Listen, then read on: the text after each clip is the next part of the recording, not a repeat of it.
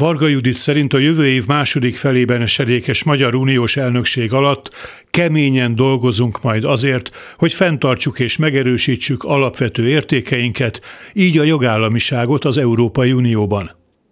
Mielőtt bárki azt kérdezné, hogy szabad-e kecskére káposztát bízni, és hogy az állatorvosi beteg ló miként fogja élve boncolni önmagát, szögezzük le. Ez a mondat jelentős előrelépésről tanúskodik a magyar igazságügyi miniszter gondolkodásában. A Magyar Nemzet 2021. március 13-ai számában még azt írta.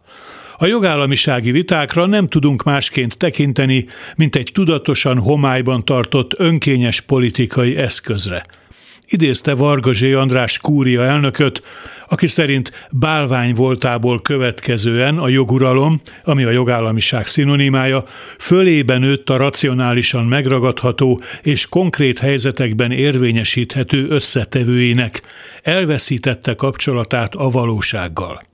Szerintem nagyszerű dolog, ha Varga Judit úgy gondolja, hogy a bálvány imádása vagy ledöntése helyett meg kell kísérelni a fogalom tartalmának a tisztázását. Meg kell határozni, mi fér bele a jogállamiságba és mi nem.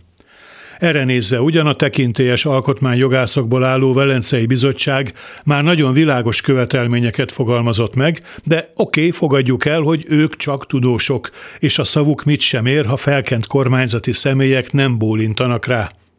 Tehát, ha vita legyen vita, Jogállamisága az, ha a szavazatok bőfelével bezsebelt kétharmados parlamenti többség birtokában kizárólagos hatalomra törnek, egy emberöltőre lenyúlva, illetve ellehetetlenítve mindent és mindenkit, ami nem az övék, aki nem ő hozzájuk kötődik. Jogállamisága az, ha nem számíthat kormányzati támogatásra az a város, amelyik ellenzéki polgármestert választ.